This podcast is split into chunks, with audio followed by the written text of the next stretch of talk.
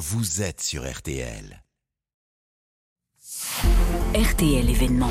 Et c'est fini C'est fini L'équipe de France On y est L'équipe de France va pouvoir En finale tenter de conserver son titre de champion du monde C'était hier soir sur RTL, la joie, l'euphorie de Philippe Sanfourche et Nicolas Georgerot après donc cette qualification des Bleus euh, pour la finale de la Coupe du Monde. Ça fait du bien, en effet, de les entendre comme ça. Bonjour Nicolas. Bonjour. On vous retrouve en direct de Doha. Bon, ça va la voix, même si la nuit a été courte euh Euh, oui, oui, ça va, ça va, ça va tenir. C'est comme les Bleus, ça va tenir. Alors on l'a dit, c'est pas le meilleur match de l'équipe de France hein, qu'on a vu hier. Ça a été poussif par moment. Et d'ailleurs, depuis le début de ce mondial, bah, finalement, pas grand monde ne les donnait en finale. Ces Bleus, malgré tout, ils y sont. C'est quoi le secret de cette équipe? C'est une équipe déjà? Oui, oui, bien sûr, et, c'est de ne rien lâcher, c'est de s'adapter continuellement. C'est surréaliste pour une équipe qui a compté avant et au début de la compétition sept blessés, dont cinq titulaires en puissance. Euh, Ibrahima Konaté, le défenseur de, de Liverpool, en est un parfait exemple. Hier, il faut remplacer Dayo Pamecano, malade au pied levé.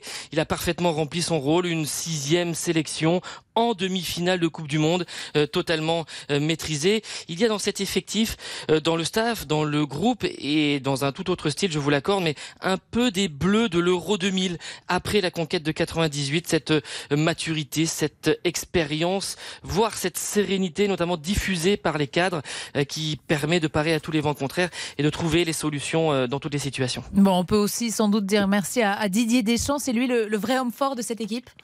La France des champs, la France qui gagne, mesdames, messieurs, gagner, gagner, gagner, oui, oui, oui, encore et toujours écrire euh, l'histoire, ne pas se contenter de ce qui est déjà acquis. Il a inculqué tout cela à cet effectif.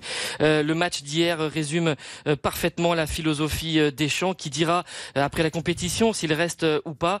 La France va vivre sa quatrième finale de Coupe du Monde dimanche. Elle en a perdu une. C'était en 2006. Deschamps n'était pas là, ni sur la pelouse, ni sur le banc. Bon, euh, Nicolas, on est très très optimiste, mais il y, a- quand même une marche encore, comme le dit d'ailleurs Didier Deschamps, c'est l'Argentine de Messi, pour qui c'est sans doute le, le dernier mondial.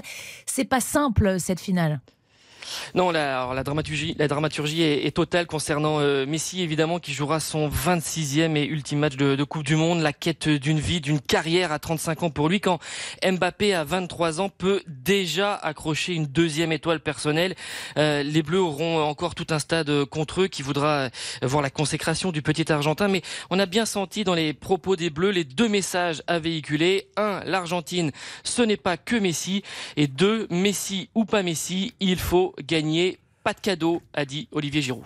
Merci beaucoup euh, Nicolas, Nicolas Georgerot en direct depuis euh, Doha. On va continuer bien sûr à, à parler euh, du match d'hier, du match de dimanche 8h35, je vous le rappelle. C'est on refait la Coupe du Monde, le journal matinal, l'un des rendez-vous. A tout de suite avec Sébastien Toen. Ah oui, ah oui, ah oui. Est-ce que vous avez vu cette beaucoup de Noël là? Oui, je sais pas, je sais que c'est fini, là.